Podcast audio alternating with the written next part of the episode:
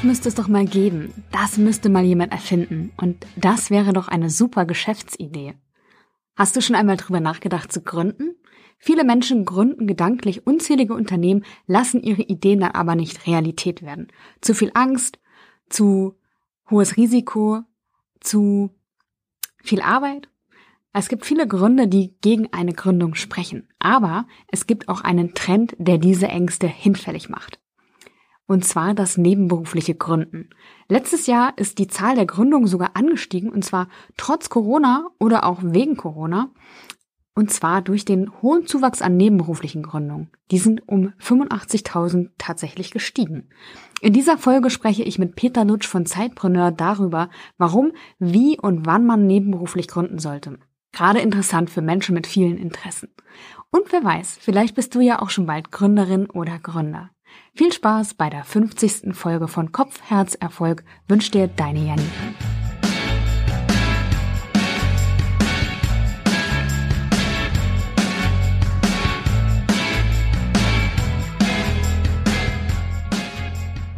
Hallo Peter, schön, dass du da bist.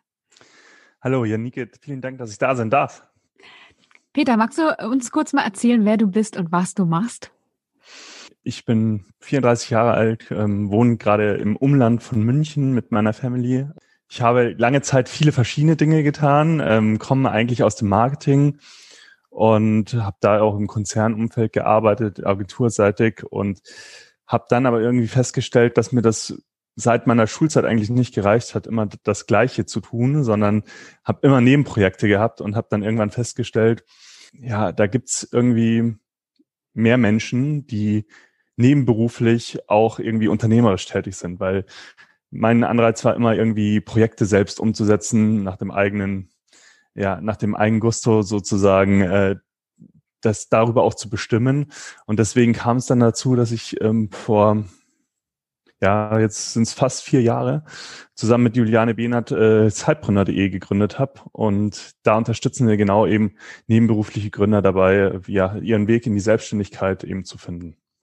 Super cool. Äh, ich bin total froh, gleich mit dir tiefer da einzusteigen. Aber sag mal, wie viele Unternehmen hast du bis jetzt schon gegründet?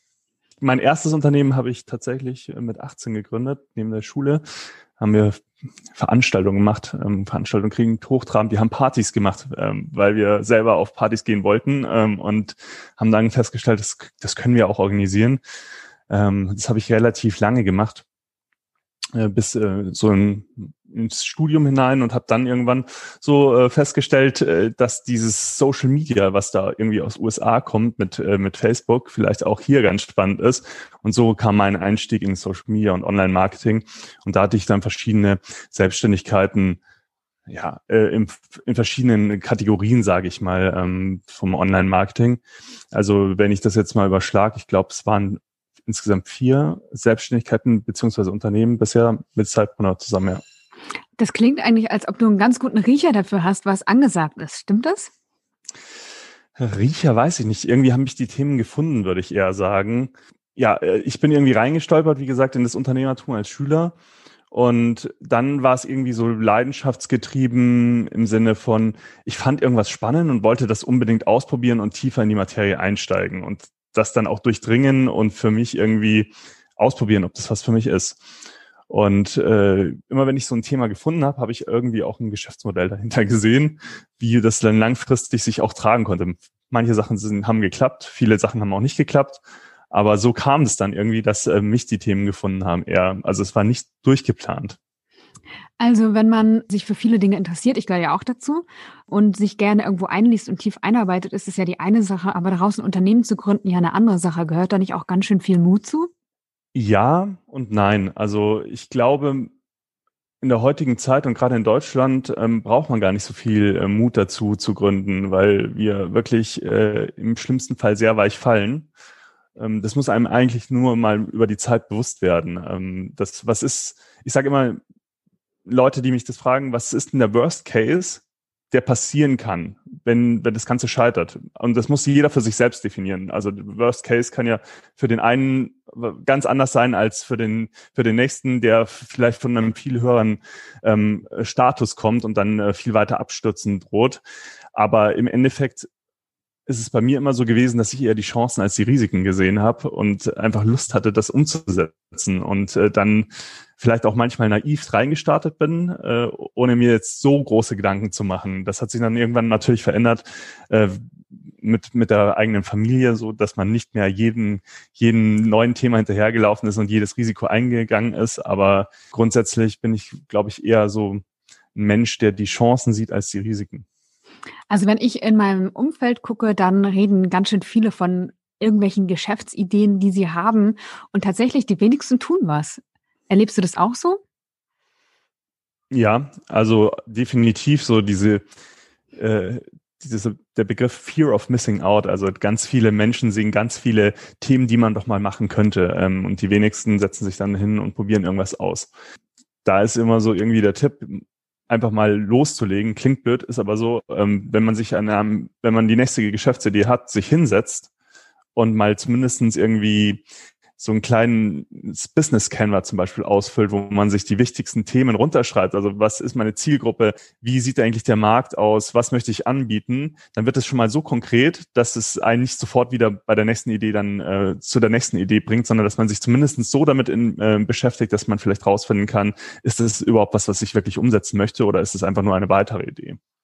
Okay, Business Canva, kannst du noch mal einen Satz dazu sagen für alle, die den, den Begriff noch nicht gehört haben? Ja, das ist im Endeffekt ein ganz vereinfachtes Modell eines Geschäftsmodells. Man kennt es ja vielleicht von äh, früher, wenn man wenn man das gehört hat, also jemand gründet ein Unternehmen, geht zur Bank und muss dann äh, einen umfangreichen äh, Bericht anfertigen, was er jetzt da so vorhat. So ist ein Business Canva nicht. Also das ist ein vereinfachtes Modell, wo man wirklich eintragen kann in so kleinere Felder, äh, einfach was ist meine Zielgruppe, äh, was möchte ich anbieten, etc. Und dann hat man das einfach auf einen Blick, auf einem DIN A4-Blatt, relativ einfach auf einen Blick dann vor sich. Und das hilft eigentlich schon, um sich ähm, bewusst zu machen, möchte ich das machen oder möchte ich das nicht machen? Oder hat das überhaupt eine Chance? Das heißt, äh, wenn ich eine Idee habe, eine Geschäftsidee habe, einfach mal ausfüllen und dann überlegen, will ich diesen Weg weitergehen? Ja, auf jeden Fall. Also der, auf jeden Fall der erste Schritt, würde ich sagen, ist das. Ist auch, glaube ich, ganz gut, weil ich habe eine Freundin, die sagt immer, welche Bücher sie fast geschrieben hätte, welche Firmen sie fast gegründet hätte, ähm, dann vielleicht auch mal loszulassen, ne? Also von Sachen, die man eben nicht verfolgen will, die, die sich vielleicht als Idee ganz gut anhören, aber dann, wenn man sich näher beschäftigt damit, äh, doch gar nicht das Interesse wecken, dass man denen irgendwie beigemessen hätte ja, also da würde ich dir absolut zustimmen, weil dieses, dieses Springen von Themen, ähm, das erübrigt sich dann relativ schnell, wenn man sich jedes Mal zumindest mal eine Stunde hinsetzen muss. Ähm, wenn man sich das als Commitment setzt, dass man äh, sich mindestens eine Stunde jetzt mit jeder Geschäftsidee mal intensiv beschäftigen möchte, dann äh, hilft das schon dabei, nicht mehr einfach nur Dinge zu wollen, sondern auch in die Umsetzung zu kommen. Ja, ist natürlich auch ein bisschen bequemer, äh, Dinge zu wollen und nicht zu machen und dann in, in der Theorie zu bleiben. Wie viele machen denn aber ernst in Deutschland? Weißt du das? Also wie viele gründen nebenberuflich? Ja, also wir haben gerade in 2020 einen sehr, sehr positiven Trend. Ähm, also die Gründerzahl in 2020 ist ähm, gestiegen und das ist nur aufgrund der nebenberuflichen Gründungen, weil die hauptberuflichen sind äh, um 25.000 gefallen, aber die nebenberuflichen Gründungen sind um 85.000 auf jetzt im Jahr 2020 377.000 nebenberufliche Gründungen äh, angestiegen. Also wir reden hier nicht von, von so einem kleinen Nischenthema, sondern das machen sehr viele Menschen und weitaus viel mehr als sogar Vollzeit zu gründen. Das ist ja krass. Äh, und hatte Corona da irgendwelche Auswirkungen drauf? Hm, also jetzt ist zumindestens mal, wird es als Tendenz angegeben. Äh, das muss sich jetzt natürlich auch über den Bericht dann von der KfW zum Beispiel nächstes Jahr in 2021 ähm, zeigen. Aber es ist generell so, dass in Krisenzeiten natürlich die Notgründungen auch ähm, ja, zunehmen. Und wir haben dies Jahr auch eine eigene Studie gemacht, die auch so ein kleines Buch äh, veröffentlicht wurde. Äh, und da haben wir die ist in, komplett auch in diesen Zeitraum reingefallen, ähm, wo gerade so der erste Lockdown mit Corona war. Und da haben wir gesehen, dass sich das ganze Thema, warum gründet jemand nebenberuflich, ähm, das ist zum großen Teil, äh, größten Teil immer noch die Leidenschaft für etwas. Aber in dem Zeitraum, wo gerade Corona aufgekommen ist, ist das zweite finanzielle Standbein ähm, als äh, Grund ähm, stark angestiegen in der Umfrage. Und äh, das zeigt schon, dass Corona einen Einfluss drauf hatte. Also, dass Leute durchaus heutzutage auch äh, die Option sehen, durch eine nebenberufliche Gründung ihren Hauptjob ähm, in gewisser Weise abzusichern als zweites finanzielles Standbein. Wenn wir jetzt uns die Zahlen angucken, du hast gerade gesagt, dass es mehr nebenberufliche Gründungen gibt als Vollzeitgründungen, dann scheint es mhm. ja deutlich attraktiver zu sein. Ist das so? Das ist schwierig zu sagen. Also es, es hat natürlich nicht nur Vorteile. Also ich glaube, es ist so ein bisschen für uns in Deutschland ähm, mit diesem mit diesem Begriff der das auch sehr schön auf den Punkt bringt, dieses German Angst-Thema, also diese Angst, überhaupt irgendwas zu riskieren, da kommt diese nebenberufliche Gründung an sich ähm, eher in Frage. Also man muss nicht unbedingt sofort all in zu all in gehen, um ja, ein Unternehmen, um sich unternehmerisch auszuprobieren. Und deswegen ist es, glaube ich, für uns Deutsche gerade auch so attraktiv. Ähm, Gibt es noch andere Gründe, die dafür sprechen? Ja, also wir haben in unserer Studie dieses Jahr auch sehr stark gesehen, dass nebenberufliche Gründer nicht die typischen äh, Startup-Gründer sind, die jetzt gerade von der Uni kommen und dann ähm, loslegen, sondern ähm, wir haben sehr hohen Frauenanteil bei uns. Also bei, im Bereich nebenberufliche Gründung sind 41 Prozent der nebenberuflichen Gründer sind Gründerinnen, was enorm hohe Zahl ist, wenn man das auf die Gesamtgründerinnenzahl sieht. Und da haben wir auch oft den Effekt einfach, dass viele Frauen in dieses Thema einsteigen, ins Unternehmertum einsteigen, in dem Moment, wenn sie eben Mutter werden, also in, in dem Mutterschutz auch und in, in der Elternzeit. Weil ähm, sie da oftmals auch merken, dass ähm, den Job, den sie davor gemacht haben, vielleicht nicht reibungslos danach weitermachen können und die Karriere vielleicht nicht so weitergeht, ähm, wie sie sich das vorstellen und sich dann überlegen, was möchte ich anstelle dessen vielleicht noch machen und wie möchte ich mich verwirklichen. Das ist so das eine Thema. Und das andere Thema ist, dass unsere Zielgruppe vom Alter her auch deutlich älter ist als ähm, der typische Startup-Gründer. Also die Hauptzielgruppe liegt quasi im Alter von 35 bis 45 Jahren.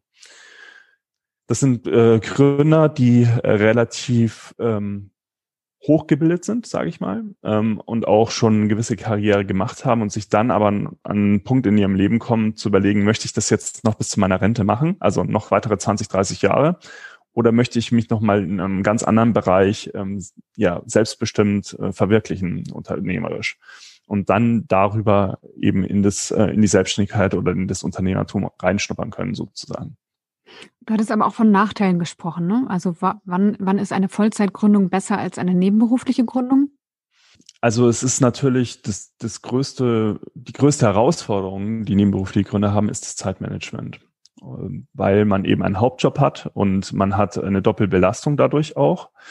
Ähm, und man sollte das auch nicht vermischen einfach. Ähm, das heißt, wenn ich in meinem Job bin, dann bin ich für meinen Arbeitgeber da, dafür werde ich bezahlt und das hat zur Folge, dass meistens äh, die äh, Selbstständigkeit sich dann auf die Abendstunden und auf das Wochenende auswirkt. Und was hat das zur Folge? Das hat natürlich zur Folge, dass ähm, man weniger soziale äh, Kontakte pflegen kann zu Freunden, Familie, ähm, dass man da einfach eingeschränkter ist und äh, dass man natürlich das Ganze auch in seiner Freizeit macht. Das ist, man hat halt weniger Zeit in, in seiner Freizeit, um zum Beispiel ja, die nächste Netflix-Serie zu schauen. Ähm, das, das ist dann wieder so eine Priorisierungsfrage. Was ist einem wirklich wichtig und was möchte man machen? Und deswegen glaube ich auch, dass diese Quote an Leidenschaftsgründung so hoch ist, weil das sind Themen, die die Leute, äh, die angehenden Gründer und Gründungsinteressierten sowieso stark beschäftigt und die, die umsetzen wollen. Und dann ist es gar nicht so stark als Arbeit wahrgenommen, sondern eher so ein Thema, dass man äh, aus Leidenschaft vorantreibt und das so zum gewissen Grad auch so ein anderes Hobby vielleicht ersetzt, ähm, ohne jetzt diesen Charakter eines Hobbys zu haben, weil es ein, ja durchaus einen wirtschaftlichen Hintergrund hat. Du hast jetzt gerade schon erzählt, äh, dass wenn ich eine, eine Idee habe für eine Gründung, dass ich erstmal den Business Model Canva machen sollte. Wann aber weiß ich, dass es der richtige Zeitpunkt? Also wenn ich jetzt entschieden bin, wann weiß ich, dass es der richtige Zeitpunkt für eine Gründung ist? Ja, also der richtige Zeitpunkt, der wird im Zweifelfall nie kommen. Deswegen muss man irgendwann ins kalte Wasser springen. Aber ich würde natürlich schon ähm, mir im ersten Schritt genau überlegen, äh, wie, wie bin ich aufgestellt gerade in meiner jetzigen Situation. Ähm, Beispiel, bin ich jetzt gerade in meinem im Hauptjob in einer sehr ähm, ja, in einer sehr schwierigen Phase, dass die Arbeitslast sehr hoch ist, dann sollte ich mir vielleicht überlegen, dass nach einem bestimmten Projekt zu starten. Ähm, ist es gerade im privaten Umfeld wichtig, dass ich meine Zeit äh, vielleicht äh, anderen Dingen widmen sollte, weil ich da gebraucht werde, dann ist vielleicht auch nicht der richtige Zeitpunkt. Aber mal abgesehen von diesen Härtefällen wird, der, wird der richtige Zeitpunkt nie kommen. Dann wird man es immer vor sich herschieben. Das heißt, man muss im Zweifelfall auch einfach den Weg gehen. Weil der Irrglaube, dass die erste Gründung die einzige wahre sein wird, äh, die ist meistens auch nicht so, sondern ähm, man testet sich ja auch im Unternehmertum und in der Selbstständigkeit aus und man lernt aus vielen Projekten. Und äh, die wenigsten erfolgreichen äh, Unternehmer äh, sind mit ihrer ersten Gründung sehr erfolgreich geworden. Es gibt immer die Ausnahmen, die man dann natürlich vor Augen gehalten bekommt, aber ich glaube, so die Mehrheit äh, der Unternehmer und Selbstständigen, die haben sich in verschiedenen Projekten ausprobiert davor, bevor sie dann das gefunden haben, was sie wirklich machen wollten und erfolgreich geworden sind. Also es ging mir tatsächlich auch ähnlich. Ich habe mich zwar in äh, verschiedenen Jobs auch ausprobiert und wusste dann, was ich wollte, aber ich habe dann auch echt viele Schleifen genommen, um auch die Form zu finden. Wie will ich das machen? Will ich das alleine machen? Äh, wie, was für ein Geschäftsmodell mache ich? Also das sind erst Überlegungen, die so im Laufe der Selbstständigkeit erst gekommen sind. Ne? Das war auch ähm, echt eine Entwicklung, weil ich gar nicht so unternehmerisch gedacht habe am Anfang. Was hat dir dabei geholfen, dann diesen Punkt zu dem Unternehmertum zu schlagen? Also äh, was war so entscheidend beim Austesten, dass du dann das für dich gefunden hast? Mm, also in, in der Selbstständigkeit äh, bereits, also ich habe auch, äh, war bei einer Gründung dabei von einer Unternehmensberatung, die habe ich letztendlich nicht auf dem Papier mitgegründet, aber ich war dabei und habe das dann aber auch relativ schnell wieder gelassen, weil ich gemerkt habe, das äh, passt irgendwie nicht so von den Vorstellungen und ähm, ja, habe äh, gerne viele verschiedene Dinge gemacht und hatte ganz viele Ideen und ganz vielen bin ich auch gefolgt und auch mit voller Begeisterung gefolgt und auch nicht unerfolgreich gefolgt. Aber der entscheidende Moment war eigentlich für mich tatsächlich wieder erwarten, witzigerweise, ähm, meine Schwangerschaft. Und ich hatte immer so das Gefühl, wenn ich irgendwann Mutter werde, dann heißt das, ich werde mein Leben aufgeben müssen. Also das war so eine Vorstellung, die echt irgendwie tief saß und hatte dann irgendwie total Angst, als ich dann schwanger war, dass ich nicht mehr erfüllt arbeiten konnte, weil ich einfach so sehr geliebt habe, was ich tat, auch wenn es vielleicht noch vom Geschäftsmodell noch nicht so gut saß. Ähm, aber es war trotzdem, war es gut. Und dann ist Folgendes passiert. Ähm, ich habe gemerkt, okay, ich habe jetzt, äh, meine Zeit läuft und bald habe ich nur noch die Hälfte der Zeit zur Verfügung und bis dahin möchte ich, dass es sitzt und ich möchte, dass es läuft.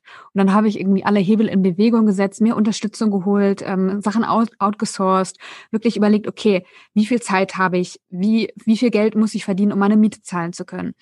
Und habe dann Prozesse etabliert, noch eine Firma gegründet und die hat sich äh, aufgrund von Corona wieder zerschlagen, aber ähm, habe da eigentlich so den Schwung bekommen, wirklich mal Nägel mit Köpfen zu machen. Und das war so ein Paradoxon, weil ich gedacht hatte, irgendwie das, das Gegenteil würde passieren. Sehr witzig. Ja, die, also ich glaube, dieses, ähm, diese Deadlines ist auch noch ein wichtiger Punkt, dass man die tatsächlich auch vor Augen hat und sich auch setzt. Ähm, wir haben mit äh, Cypreneur letztes Jahr so ein Startup-Programm durchlaufen, ein Medien-Startup-Programm durchlaufen. Und was uns da sehr geholfen hat, war eben genau diese, dieses Setzen von Milestones und wie wir es dann auch genannt haben, zwischendrin Mini-Stones, wo man ähm, einfach so ein bisschen auch tracken konnte, ist man jetzt ja noch auf dem richtigen Weg und wo will ich hin und wo hänge ich vielleicht hinterher? Weil gerade bei den nebenberuflichen Gründern es ist ja nicht so, dass die ihre Arbeit irgendwann ausgeht. Also dass man sich abends in den Stuhl setzt und denkt so, jetzt habe ich alles geschafft, was ich immer schaffen wollte. Sondern man hat immer das Gefühl, man läuft hinterher. Und diese, diese Deadlines, diese Ziele, Marken, die man sich setzt, helfen einfach einem dabei zu wissen, jetzt kann ich mich auch auf andere Dinge konzentrieren den Kopf abschalten. Ähm, ich bin auf dem, auf dem richtigen Weg oder ich bin eben noch nicht auf dem richtigen Weg, ich muss irgendwo nachjustieren. Aber das sind, glaube ich, so auch wichtig, ein ganz wichtiges Thema, was du gerade gesagt hast, mit den Deadlines und mit dem Durchrechnen, damit es eben kein Hobby ist, sondern ähm, damit man genau weiß, was man eigentlich auch erreichen möchte und wo man hin möchte. Ja, und bei mir war es einfach so, dass ich äh, so lange viele Bälle, viele verschiedene Bälle in der Luft hatte, dass ich mir erlauben konnte, ein paar Spaßprojekte dabei zu haben. Ich glaube, das Problem bei mir war, dass ich nicht definiert habe, was davon ist ein Spaßprojekt und was nicht. Und äh, das habe ich jetzt geändert. Und äh, tatsächlich geht's mir total gut damit, obwohl ich mich jetzt mehr fokussiere. Aber ich habe mich in dieser Fokussierung auch so aufgestellt, dass ich einfach verschiedene äh, Dinge machen kann, dass ich meiner äh, Liebe fürs Lernen folgen kann, dass ich Abwechslung habe. Also von daher ähm, ist das alles irgendwie viel cooler, als ich mir das vorgestellt hatte. Wenn ich jetzt anfangen möchte und äh, nebenberuflich gründen möchte, das heißt, ich habe eine Idee, ich habe den Business Canva Model gemacht, ich habe mich entschieden, das zu machen. Wie fange ich an? Was tue ich am besten? Ja, also in der Tat stellen sich viele Menschen zuerst die falschen Fragen, glaube ich, so beim, beim Starten, beim Loslegen. Und zwar so komische Fragen wie, wie könnte jetzt meine Visitenkarte aussehen und ähm, brauche ich da nicht erstmal irgendwie eine sehr ausgeklügelte Webseite? Und selbst dieses Thema aufs Gewerbe anzugehen und ein, ja, eine Selbstständigkeit oder ähnliches anzumelden, das kann erstmal hinten angestellt werden. Im ersten Schritt geht es wirklich nur um eine Sache. Und zwar sich zu überlegen, wofür, äh, ja, wie man sein Produkt oder sein, sein Service aussehen möchte, wofür man stehen möchte und das dann mit der Zielgruppe zu verheiraten sozusagen. Weil nur weil ich das gut finde, heißt das ja nicht, dass das die potenzielle Zielgruppe auch so sieht. Und ich glaube, so das Schlimmste, was man machen kann, ist so im stillen Kämmerlein so weit zu entwickeln, bis man selbst super zufrieden ist und dann festzustellen, ja, das, ähm, das interessiert gar keinen. Deswegen ähm, wirklich da aus der eigenen Komfortzone rauszugehen und mit Leuten ja zu sprechen und die auch ähm, zu den eigenen Produkt und Service ähm, auszufragen, was sie darüber denken. Das ist so der der allererste wichtige Schritt, um herauszufinden, ob das überhaupt ähm, ja ein Marktpotenzial hat für mich meine Idee. Ich habe ja eine Design Thinking Ausbildung gemacht und da wird auch ganz viel iteriert und getestet, geprototyped. Von daher kenne ich das ähm, und gleichzeitig denke ich, dass es auch so eine Überwindung kostet, ne? weil es ist noch nicht perfekt ich weiß noch nicht vielleicht genau, wie das Produkt aussehen soll und dann rauszugehen, es hat natürlich auch irgendwie eine Hürde. Oder wie siehst du das? Ich sehe das absolut so, ähm, dass, das ein, dass es eine große Überwindung ist. Und ich weiß nicht, wie es mit dir zum Beispiel als Podcasterin, als Beispiel jetzt mal geht. Also meine erste Podcast-Episode, ich fand sie furchtbar. Aber die steht bis heute, kann man die äh, nachhören. Ähm, und ich habe die auch drin gelassen, weil man sieht ja auch dann die Entwicklung. Und ich glaube, was interessiert Kunden wirklich, wenn sie ähm, sich mit einem Produkt beschäftigen heutzutage?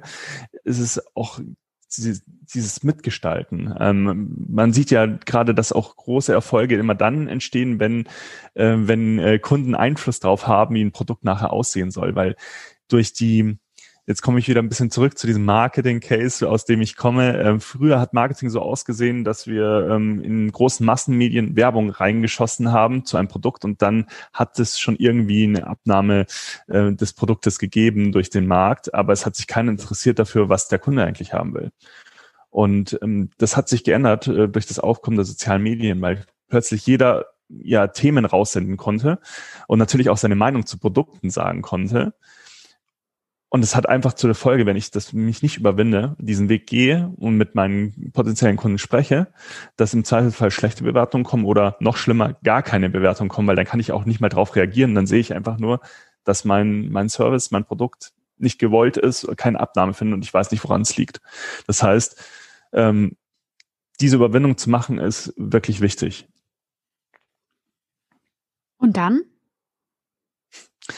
Genau, und dann immer weiterzuentwickeln, weil ähm, ich glaube, in den seltensten Fällen ist es so, dass ähm, etwas für immer feststeht, sondern man wird diese Schleifen immer wieder drehen müssen. Und man wird sich auch selbst und seinen Service und sein Produkt dadurch immer weiterentwickeln. Und dann halt wirklich darauf fokussieren, auf, de, auf das Kundenbedürfnis und äh, das dann auch äh, zu vermarkten und nach draußen zu gehen, weil das ist so der nächste Punkt. Ähm, das Testing ist das eine, aber darüber zu sprechen, das fällt vielen Menschen auch sehr schwer. Also ich glaube, das ist auch so gerade so ein bisschen äh, so eine deutsche Eigenschaft, äh, so diese Denke aus, wir Deutschen stehen für die In Ingenieurswissenschaften, äh, alles ist bis auf das letzte ähm, Detail perfekt. Aber wir sind nicht so gute Verkäufer. Also es ist nicht so wie in Amerika, wo großartig verkauft wird und danach vielleicht ähm, ja die Qualität ein bisschen hinterherhinkt.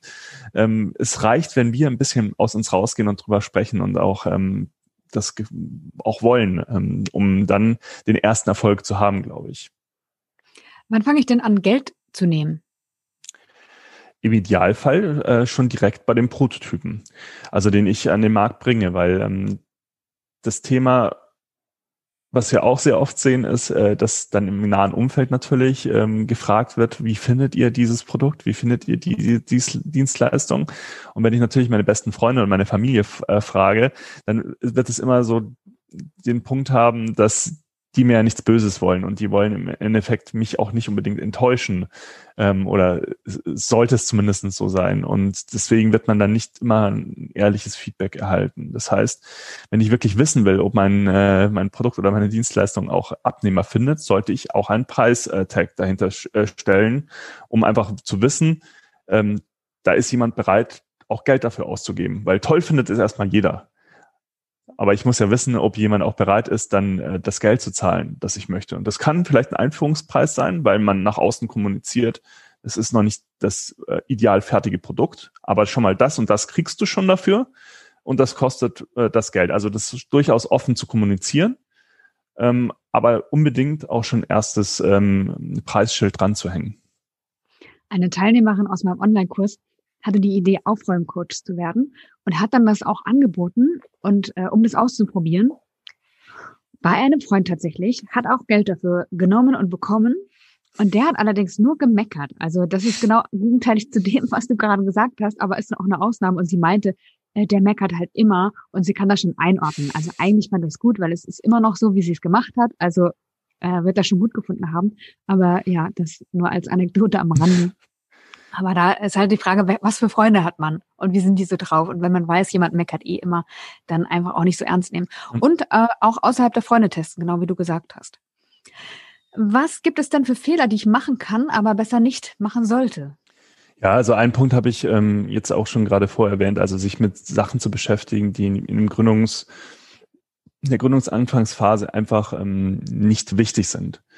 Ähm, also das rauszulassen und gerade in dem Fokus, jetzt wenn ich nebenberuflich gründe, vielleicht auch als zweiten Aspekt sehr gutes Zeitmanagement und Selbstmanagement äh, an den Tag zu legen, weil das ist auch die größte Herausforderung äh, bei, bei unseren Gründern. Ähm, das muss schon sehr gut durchgeplant sein, weil man sonst nie die Zeit findet, äh, irgendwas zu machen. Ähm, und gerade nebenberufliches Gründen ist kein Sprint. Ähm, das ist eher ein Marathon. Weil wenn ich jeden Tag mir fest eine Stunde einplane, am, am Business zu arbeiten, dann summiert sich die Arbeitszeit über eine Woche trotzdem, wenn ich das regelmäßig mache. Und dann wird man erstaunt sein, was man über ein Jahr schafft. Und das ist grundsätzlich so, dass Menschen immer das überschätzen, was sie in sehr kurzer Zeit schaffen, aber unterschätzen, was sie in sehr äh, in in einem Jahr zum Beispiel schaffen werden. Und deswegen äh, sich das zu bewusst zu machen, dass man auch nur einen bestimmten Zeitrahmen für, für sein Thema hat, ähm, sich dann eben diese Ziele zu setzen, die man dann auch erreichen will, realistische Ziele. Und äh, das dann wirklich auch ähm, so zu managen, dass dann nichts dazwischen kommt nach Möglichkeit. So, das sind so die, die, die wichtigsten Faktoren, die man beherzigen sollte, was umgekehrt natürlich dann wieder, wenn man das nicht tut, ähm, zu Problemen führt. Und äh, sollte man eine Mindestanzahl an Stunden haben für das Business? Ich würde sagen, das kommt ein bisschen auf das Geschäftsmodell an. Also ich glaube, es ist wichtig, eher die Regelmäßigkeit zu haben und ähm, sich seiner Erwartungshaltung bewusst zu sein es kann ja durchaus auch länger dauern, aber dann darf ich, ähm, also man, man kann weniger Zeit einplanen, aber da muss ich mir auch bewusst sein, dass es vielleicht ein bisschen länger dauert, bis ich, bis ich das zum Beispiel einen Prototypen habe, bis dass ich einen Service äh, finalisiert habe. Ähm, so die Erwartungshaltung mit dem matchen, was man an zeitlichen Umfang auch ähm, zur Verfügung hat. Hm, das heißt, wenn ich fünf Stunden die Woche einrechne, sollte ich eigentlich ganz gut hinkommen, oder?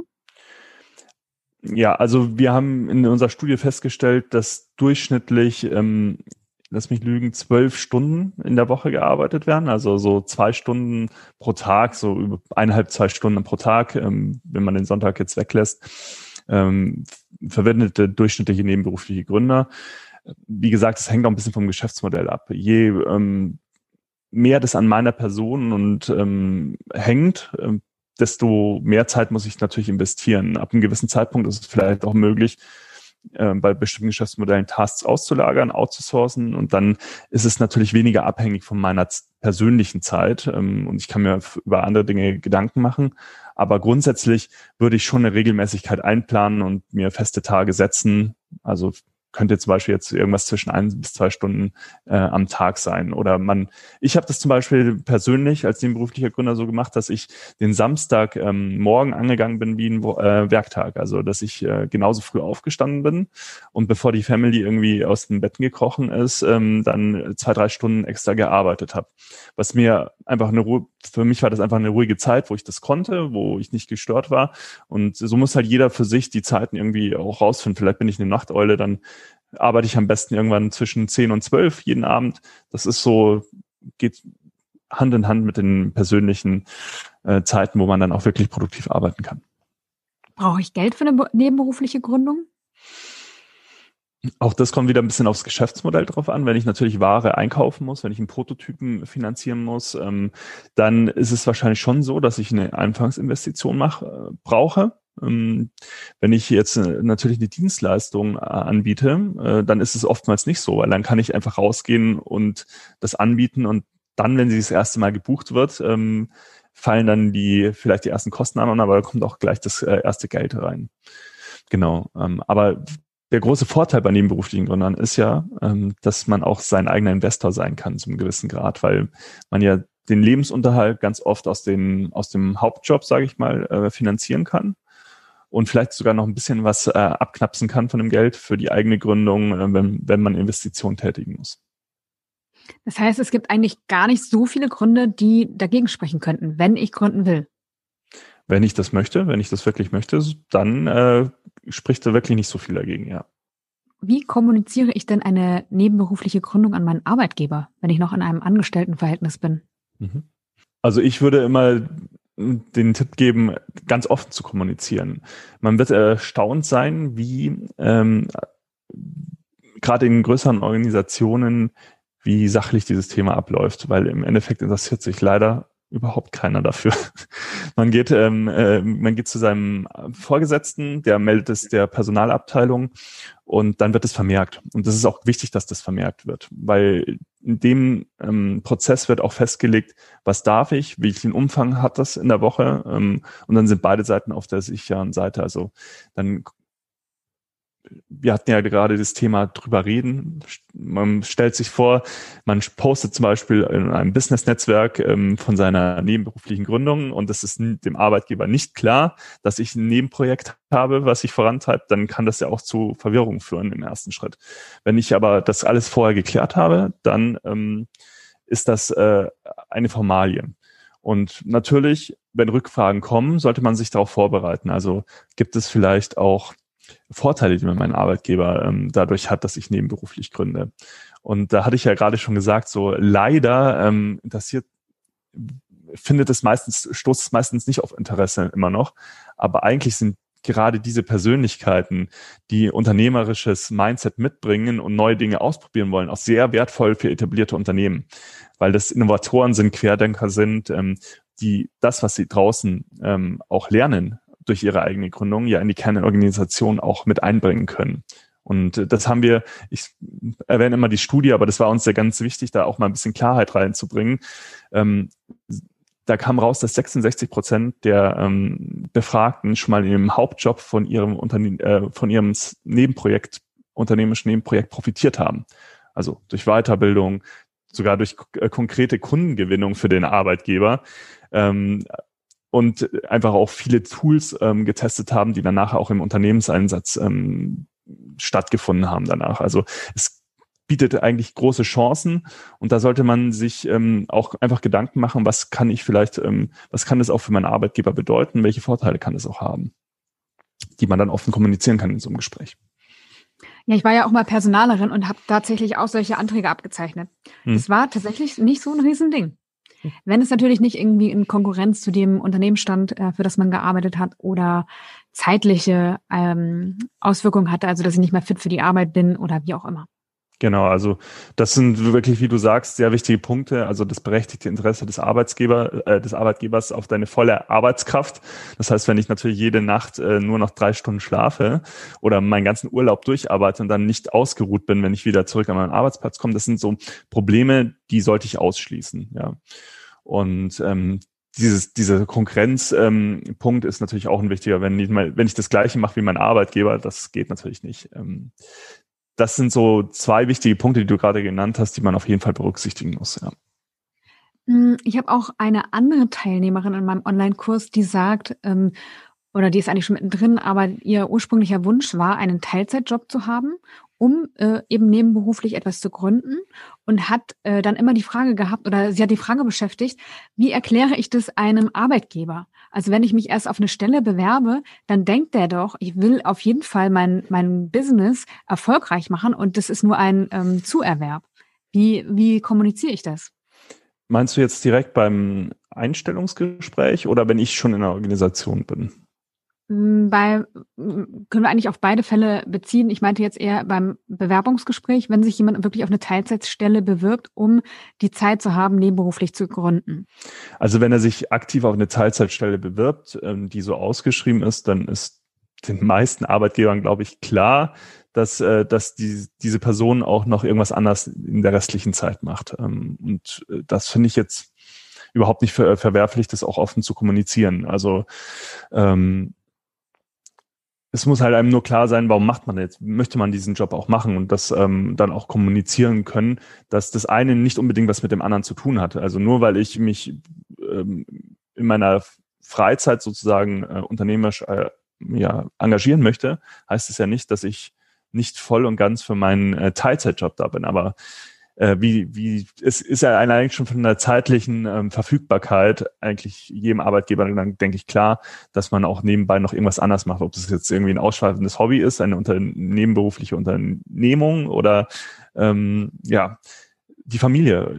Also das, äh, da ist es, glaube ich, der Case relativ einfach und klar. Ähm, in, in dem Prozess, wenn ich reduzieren möchte auf Teilzeit, äh, ist es manchmal ein bisschen ähm, größeres Problem ähm, oder sagen wir mal Herausforderung. Ich habe das zum Beispiel selbst auch so erlebt. Ähm, man muss sich dann natürlich den richtigen Moment abpassen. Äh, wenn ich jetzt sehr stark eingespannt bin, gerade in meinem Job ähm, und wichtige Projekte anstellen, dann ist es wahrscheinlich ein schlechterer Moment, ähm, das mit meinem Arbeitgeber zu klären, als wenn es zum Beispiel super läuft und wir über die nächste, ähm, über das, über im Jahresgespräch über die nächsten Gehaltserhöhungen reden würden. Und bei mir war das ganz konkret so, dass ich ähm, den Zeitpunkt der, des Jahresgesprächs dafür genutzt haben, zu sagen, hey, ich möchte nicht mehr Geld haben, ich möchte auf eine Vier-Stunden-Woche reduzieren. Vier-Stunden-Woche wäre cool, aber ich vermute, ähm, so weit bist du nicht gekommen in einfach. ja, genau. Jetzt ist das Buch, die Vier-Stunden-Woche in meinem Kopf durch, durch den Kopf gelaufen.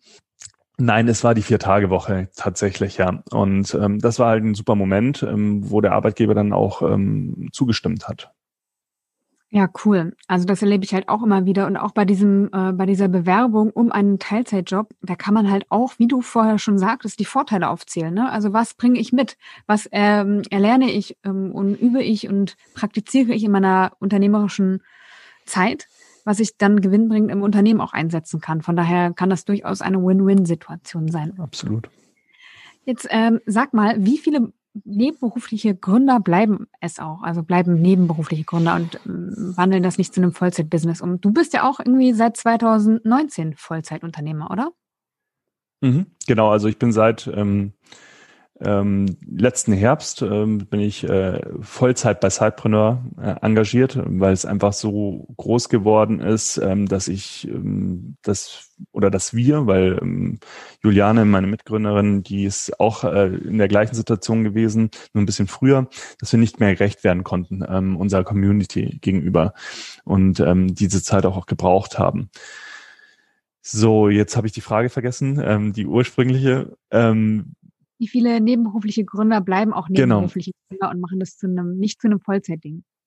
Ja, und äh, das haben wir auch abgefragt. Und zwar ist es so, dass ähm, tatsächlich 40 Prozent ähm, der nebenberuflichen Gründer oder Gründungsinteressierten auch Langzeit im Unternehmen bleiben wollen und das nebenbei machen wollen. 60 Prozent sehen das eher als Übergangsphase.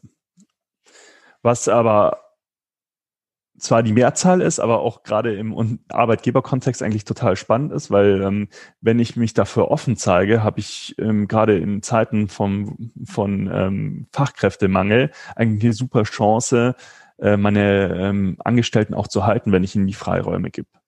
Weil äh, ich glaube, dass das oftmals auch dann mit einhergeht, dass eben die Rahmenbedingungen nicht so geschaffen werden können, ähm, dass sich beides ähm, verbinden lässt. Und wenn ich natürlich ein Arbeitgeber bin, der, ähm, der diese Möglichkeiten schafft, dann ist es ein super spannendes ähm, ja, Mitarbeiterzufriedenheitstool auch. Ja, das stimmt. Und sag mal, wie ist es bei dir? Was gefällt dir besser, Vollzeitunternehmer oder Teilzeitunternehmer zu sein? Bei mir war das so ein bisschen abhängig ähm, von äh, von meiner Lebenssituation. Ähm, die ersten zwei Gründungen, also meine allererste Gründung und die Gründung von Sidepreneur, die ähm, liefen zusammen mit äh, meiner ersten und meiner zweiten Tochter. Und da habe ich das schon sehr geschätzt, auch ähm, ein sicheres Einkommen zu haben. Gar nicht wegen mir selbst, aber wegen meiner Familie.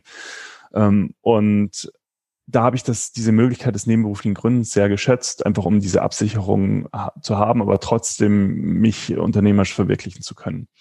Jetzt gerade ist es so, dass ich es äh, durchaus auch sehr genieße, ähm, jeden Tag an dem zu arbeiten und nur an dem zu arbeiten, was mich bewegt und begeistert. Ähm, das ist zwar nicht immer Tim, also von den einzelnen Tasks, das, was äh, mich jeden Tag Juhu schreien lässt, weil da gibt's auch gute und schlechte Tage.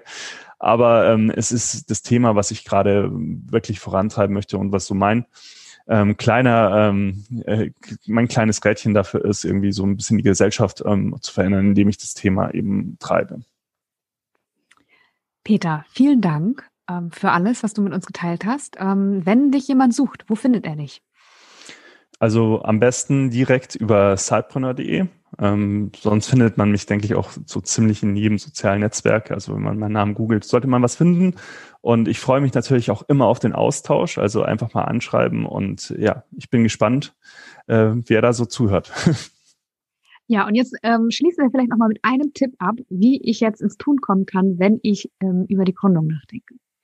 Also vielleicht hast du noch ein motivierendes Wort oder einen motivierenden Satz. Es ist eigentlich relativ simpel, einfach machen. Ja, sehr gut. Äh, das ist auch absolut mein Motto. Von daher ähm, mit zwei Ausrufezeichen.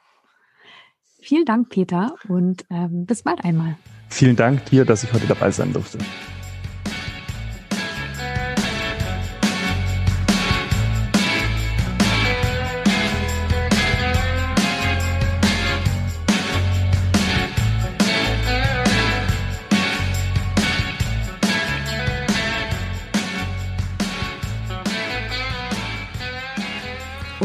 Lust bekommen? Gerade für Menschen mit vielen Interessen ist das nebenberufliche Gründen wirklich eine Überlegung wert. Und warte nicht. Wenn deine Idee den Business Model Canva überlebt, dann leg einfach los. Denn der richtige Zeitpunkt kommt im Zweifelsfall nie und deswegen lohnt sich der Sprung ins kalte Wasser. Deadlines und Meilensteine helfen dir dabei, dich zu fokussieren und aber auch mal Pause zu machen, denn das ist auch ganz wichtig. Du solltest frühzeitig mit deinem Produkt rausgehen und dich zeigen und mit deiner Zielgruppe sprechen. Denn nur weil du selbst das Produkt oder die Idee gut findest, heißt das noch lange nicht, dass die potenziellen Käufer oder ähm, deine potenziellen Kunden das auch so sehen. Das Tolle finde ich, dass man sich selbst und sein Produkt oder sein Service immer weiterentwickeln kann. Auch ein paar strategische Gedanken gehören beim nebenberuflichen Gründen dazu, weil es eben dann kein Hobby mehr ist, sondern ein Business. Und zwar eins, das Freude macht. Solltest du jetzt loslegen, dann lass mich das gern wissen. Ich ähm, werde das dann im Auge behalten und schauen, was aus deiner Idee und aus deiner Gründung wird. Bin echt super gespannt. Dein äh, Feedback ist wie immer sehr gefragt über meine Social-Media-Kanäle. Also wenn du magst, dann schreib mir gern. Auch eine Bewertung im iTunes Store freut mich immer sehr. Ähm, wenn du Themenwünsche hast, reich die gerne rein. Ich versuche die zu berücksichtigen und die Links zu allen Sachen, die wir heute im Podcast besprochen haben, gibt es wie immer in den Show Notes. Ich wünsche dir alles Liebe und sage bis nächste Woche. Dein Janike.